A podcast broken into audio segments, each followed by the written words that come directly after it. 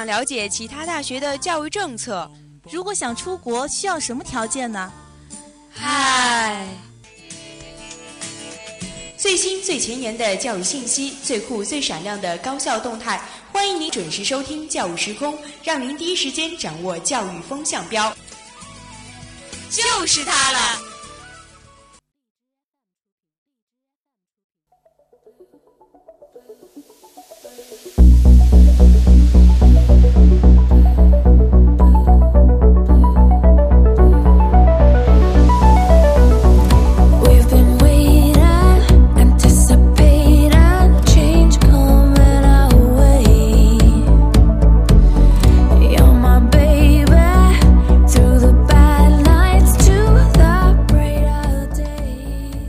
Hello，各位听众，欢迎锁定收听 FM 九十五点二浙江师范大学校园之声，这里是教育时空，我是今天的主播嘉华，我是今天的主播雨诗。哎，雨诗，你知道吗？我们最近全国都有一件非常重要的一件大事，你知道是什么吗？两会嘛。虽然说雨诗不是很关注这些新闻时事，但是两会还是大家呃。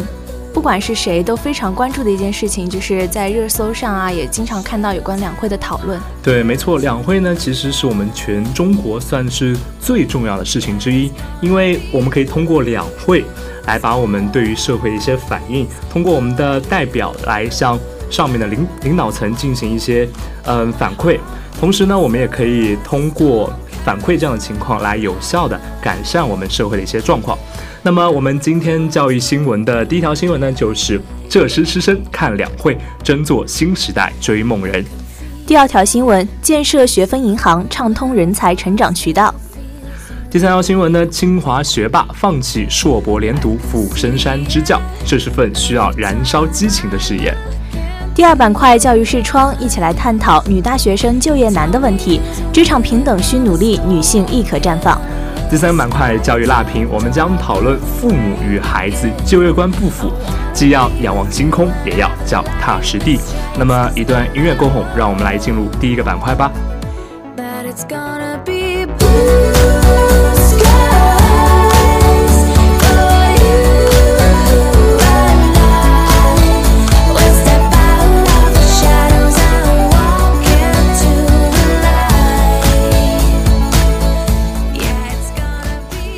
一条新闻：浙师师生看两会，争做新时代追梦人。近日呢，全国两会隆重召开，浙江师范大学的师生也是热切的关注，通过电视、网络、手机等多种形式观看、收听两会报道，时刻关注两会召开盛况，及时学习两会最新精神。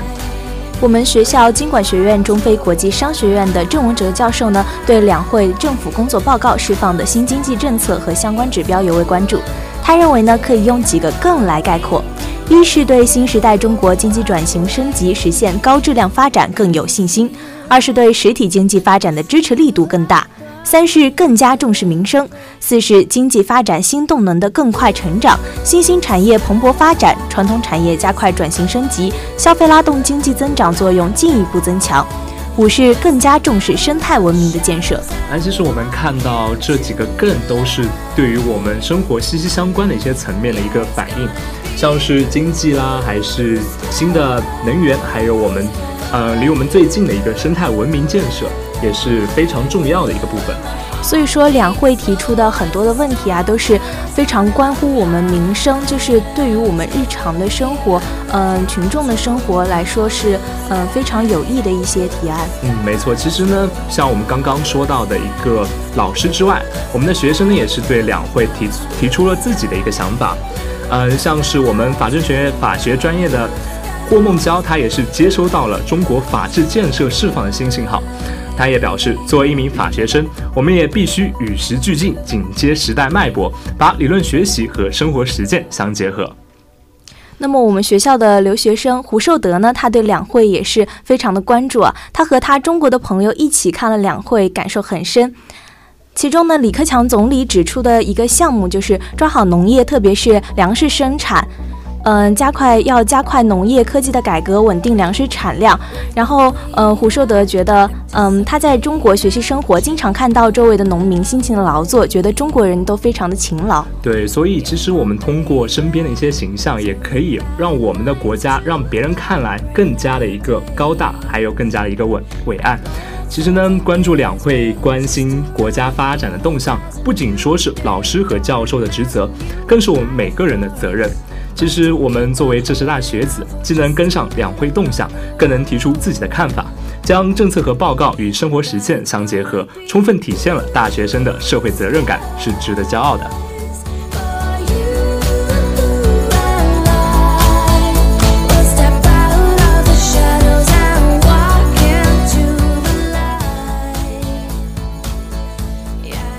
第二条新闻：建设学分银行，畅通人才成长渠道。对于大学生来说呢，学分是一件非常重要的事情啊。那么最近国家职业教育改革实施方案中明确的提出了加快推进职业教育国家学分银行建设等等一系列的政策和实施规划，使国家学分银行和资历框架的建设进入加速期。哎，其实学分银行对我们来说应该也算是一个新兴的一个词汇。哎，其实我们学分对我们学分其实我们都是可以知道，但是当学分和银行相结合。那又是一个怎么样的一个产物呢？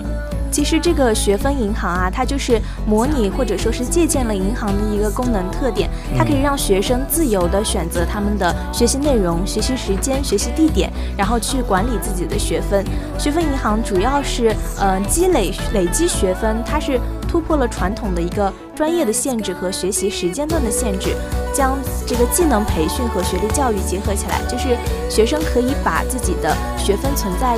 这个学分银行里面，什么时候完成了他的一个规定的一个学分，就可以去获得自己的学历。哎，其实我感觉这相比于我们现在的一个学分制度，好像它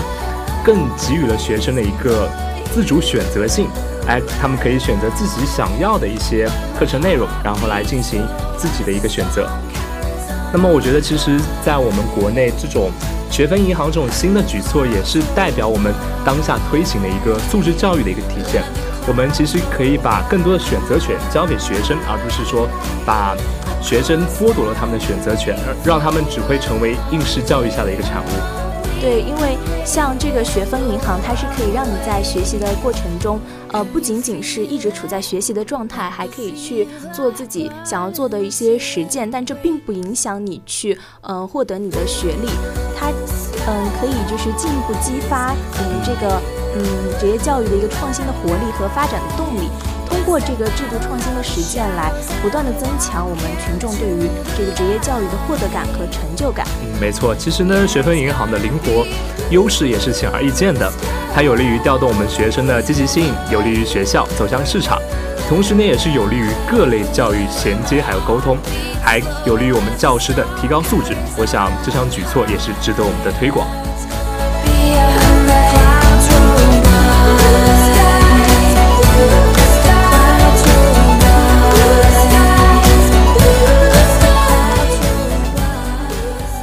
那么第三条新闻呢？清华学霸放弃硕博连读，远赴深山支教，这是份需要激情燃烧的事业。其实呢，像是乡村支教，对我对于我们来说也不是一个陌生的词汇。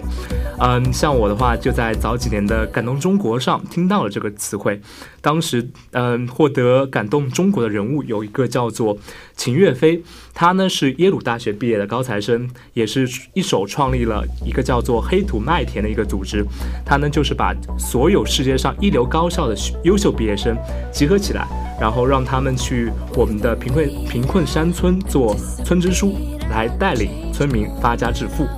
对，那么除了像呃个人发起的这个黑土麦田这样子的一个组织，三年前呢，广东的政府啊，它为了缓解广东农村落后的嗯地区它的教师短缺的一个局面，它的团省委呢就发起了一个希望乡村教师计划，把也是集中了一大批毕业于名牌高校的大学生，他们呢是放弃了发达地区的城市生活，来到了广东落后的农村地区去投身这个支教的事业。他们中有嗯中科院的毕业的博士。士生，也有来自清华大学的学霸。哎，其实像是嗯，我们现刚刚提到那个清华大学的学霸，其实他在广东的梅县也是支教了两年，呃，而且他所在的梅县其实是一个嗯比较贫困的一个县份，而且他也是所处在比较偏远的一个山区。其实我觉得，可能对于这种精神，对于这种呃为了我们中国事业的一种开放而奉献自己的一个精神，也是值得我们学习的。对，因为对于呃我们看来，可能一个清华大学的学生去乡村支教，还是一件挺嗯不可思议的事情，有点大材小用。对，那么这个清华的学霸李好月他自己也说，这样支教这样一件事情是需要燃烧激情的一件事情，没有信念和兴趣作为动力，其实是很难支撑下去的。没错，其实支教两年，李好月感触最深刻的还是我们城乡教育发展不平衡的问题。但是支教老师能做的并不多，哪怕并不多，嗯，支教老师成千上百、成百上千的接力，一棒又一棒，我想就能改变对当地教育落后的状况，有着一个非常大的一个作用。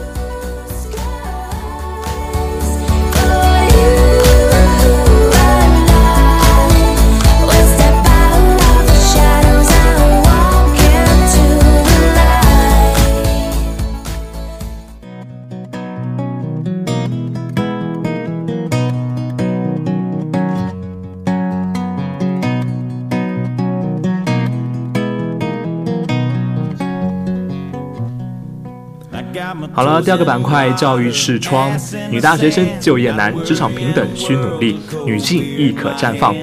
近日呢，我们人社部还有教育部等九部门联合发布通知称，用人单位招用人员过程中不得限定性别，不得询问妇女婚育状况，不得将限制生育作为录用条件。通知要求，对用人单位、人力资源服务机构发布含有性别歧视内容招聘信息的，依法责令改正；拒不改正的，处一万元以上五万元以下的罚款。对情节严重的服务机构，将吊销人力资源服务许可证。通知啊，一经发布，也是引起我们网友的热议。但是对于它到底能否有成效，还有待时日。那么。这个通知的这个发布呢，主要是因为一个现在的这个企业它的一个招聘的一个现状，就是很多的企业可能并不是很想招一些女性的员工。对，其实我们从这个事件也是可以看到一些背后的一些因素。我想，呃，现在也是我们一个对于女性的观念有有了一个刻板印象。其实，在我们以往的像是古代社会，女性的话都是处于一个相夫教子的一个地位，在家里只要过好自己的家庭，而在事业上则是由男人去拼搏。所以这种观念也是，我想也是导致对于这种性别歧视的一个原因之一。对，而且很多的企业会觉得在。生理上，女性和男性的确是有一个差别的嘛？他们会觉得女性在体力上的确比男性要更加柔弱一些，可能并不能把非常多的精力去放在这个事业上。嗯，比如说生子啊，嗯，生女性生孩子的时候就不能够去很好的很好的工作。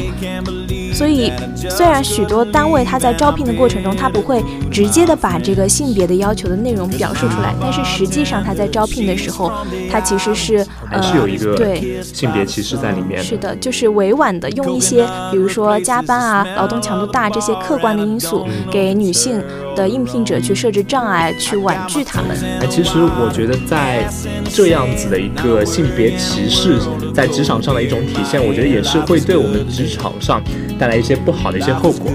啊，我觉得最重要的一个，呃，一个后果就是说，女性因为现在女性地位也有所提高，在社会上也是扮演着许多重要的角色。如果说对于女性在职场上一些歧视，也是会使得一部分女性人才的流失。对，因为，嗯，其实现在我们的教育也是男女平等的嘛，女性和男性一样接受着很良好的教育。女性这一个群体，她也是有着非常活跃的创造力的。如果我们的企业就是失去了这样子的一个群体，对于企业来说，它也是一个非常大的损失。对，其实，呃，我们平常会也会说，男女搭配干活不累嘛。如果说当企业，嗯，拒绝了女性这么一个角色进入职场的话，我想男性在职场上没有这种男女合作的一个呃沟通，我觉得也是会对自己的工作上，还有一些职场上的一些发展，会造成一些不太好的一些影响，会可能会限制他们在职场上更好的一个发展。对，因为男性和女性如果在一个团队中搭配着工作的话，可以互相弥补对方的不足，而且如果说呃。这些企业一味的拒绝女性员工的话，它对于嗯现在改正我们这个社会风气来说是不好的。那么像本来就有很多还是有很多男女不平等的观念的存在。其实男女不平等，嗯，这个观念的话，嗯，不仅说在职场上，在生活上，可能在很多其他领域也有体现。我觉得如果说在职场上，如果会更加深这种不平等的观念，也是对我们社会风气的一个影响会。导致他走向哎，男生就是好像比女生厉害。呃，如果再把他的影响再深刻化、大而广之的去说，甚至可能会影响我们社会的一个稳定。特别是在现在，女性的地位慢慢提高，女性意识一个觉醒，也会使得我们整个社会往男女平等的方向发展。如果说这种观念继续存在，也是嗯，在一定程度上对于我们整个社会安稳发展有着不好的影响。Life is good today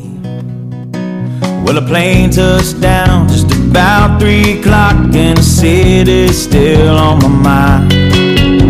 bikinis and palm trees danced in my head i was 那么我们刚才也是分析了它的一个原因还有会造成的一些后果那么我觉得也是我们也是有很多的方法去对它进行一个改变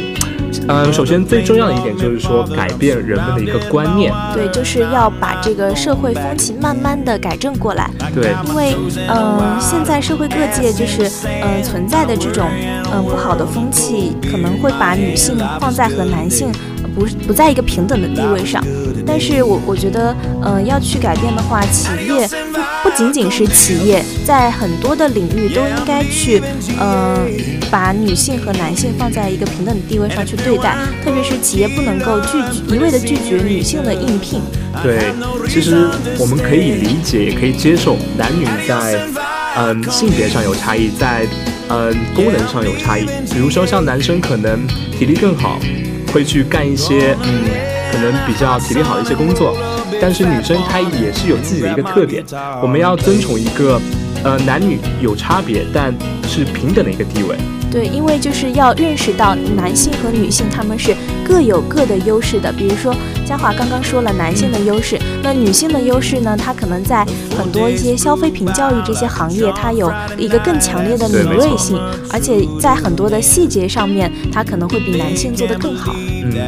前面也说到了，呃，关于观念上的一个改变。其实，嗯，除了观念上的一个改变，我们的一个政府也是需要做一些可能。嗯，更加强有力的一些措施，比如说像我们刚刚的人社部和教育部，它等九部门一起发布的这个通告公，呃，这样这样类似的这种法律法规，也是对于这种观观念，对于这种造成这种现象，也是可以有效的把它给扳正的。对，像我国的相关法律就有一个保护女性平等就业权利的条款，其中就包括不得以性别为由拒绝女性就业大门之外，不可以限制就业女工的婚姻生育自由，不可以解雇处于怀孕啊、生产、哺乳期的女工。其实呢，嗯，一旦如果说女性在求职的过程中遭遇到这种不平等的一个待遇，我想也可以拿起法律的武器去保护自己的一个权益。对。而且女性一定要注意，在发生这些问题的时候，就要呃搜集遭受就业性别歧视的证据，这样会更好的方便我们去运用我们法律的武器去维护自己的权益。没错，嗯，在女性就业多元化的一个今天啊，其实就业难的情况也是有所好转，但是呢，想要真切的改变她的弱势的地位，还需要很长的路要走。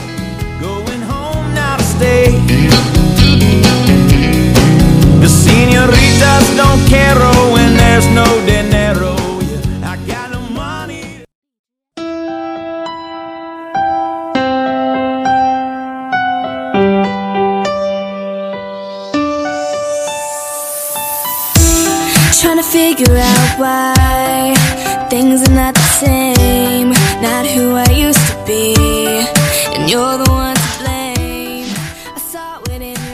板块：教育辣评，父母与孩子就业观不符，既要仰望星空，也要脚踏实地。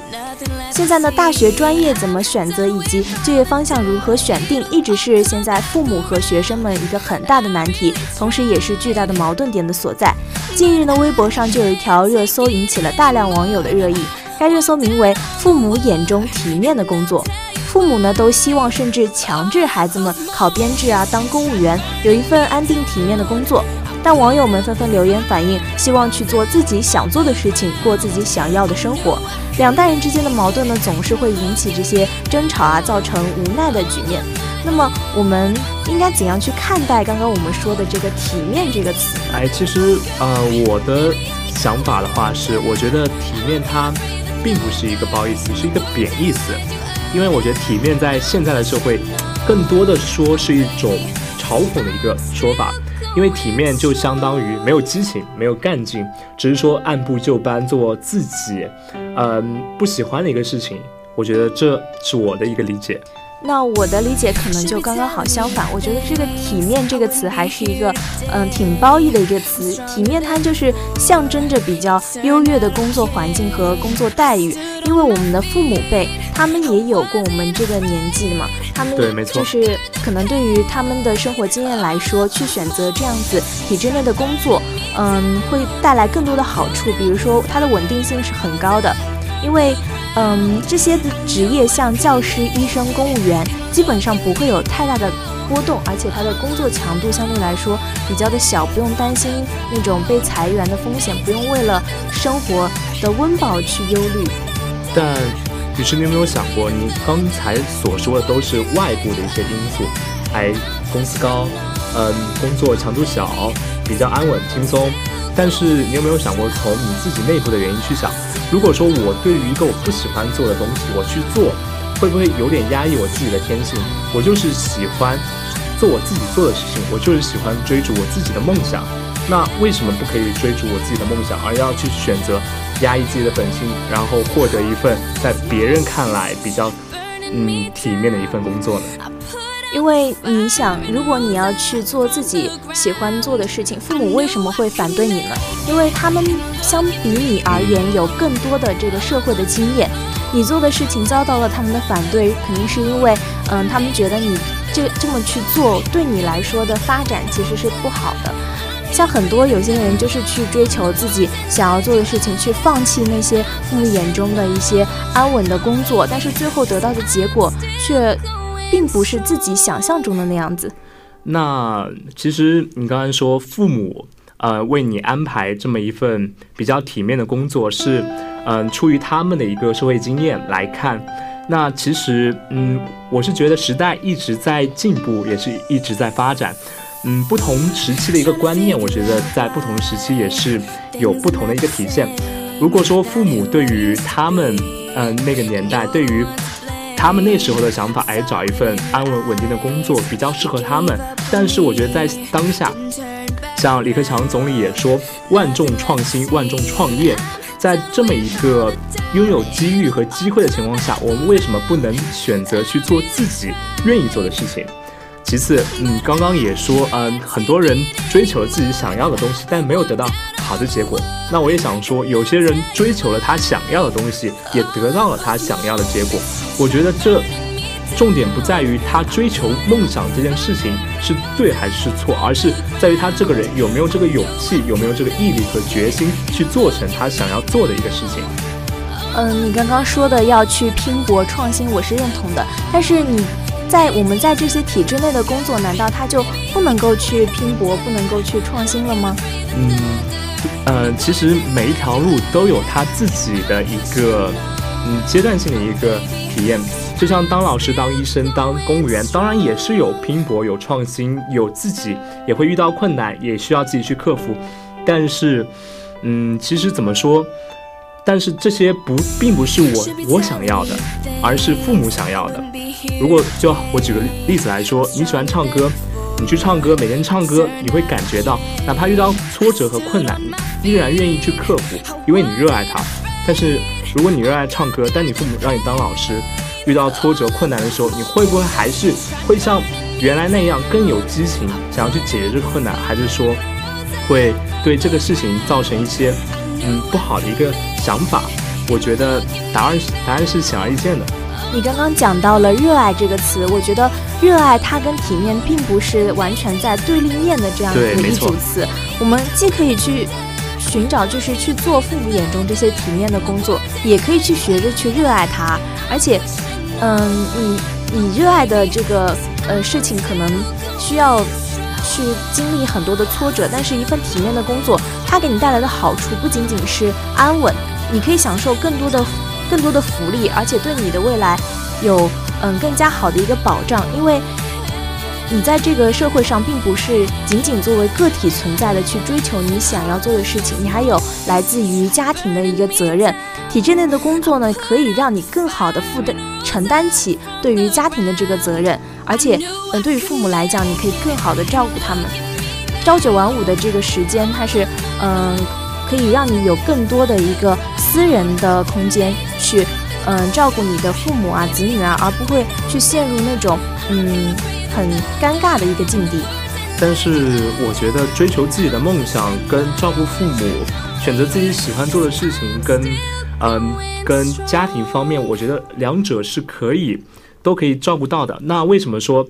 体面工作可以照顾父母，也可以呃有一个安稳的生活？那我追求梦想，为什么不可以有？一份养活自己的资金，还有照顾自己家庭的能力，我觉得这两者并不是冲突的。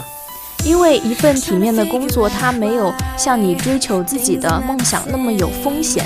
就是你去做一份体面的工作，你的未来是可以预见到的，呃，一个很安稳、很平坦的一个未来。但是如果你去追求，像哪怕有很多的人他是成功了的，但是。更多的是那些你可能并没有那么在意到的那些失败了的人，所以我觉得这只能说是每个人的生活方式选择的一个问题。有些人就是喜欢这种安稳的生活，那他们愿意去过这种安稳的生活；但是有些人不愿意，有些人愿意去过自己想要的生活。其实这只是自己一个选择的问题。那么我们今天这个，他是说父母强要强制要求孩子去选择自己。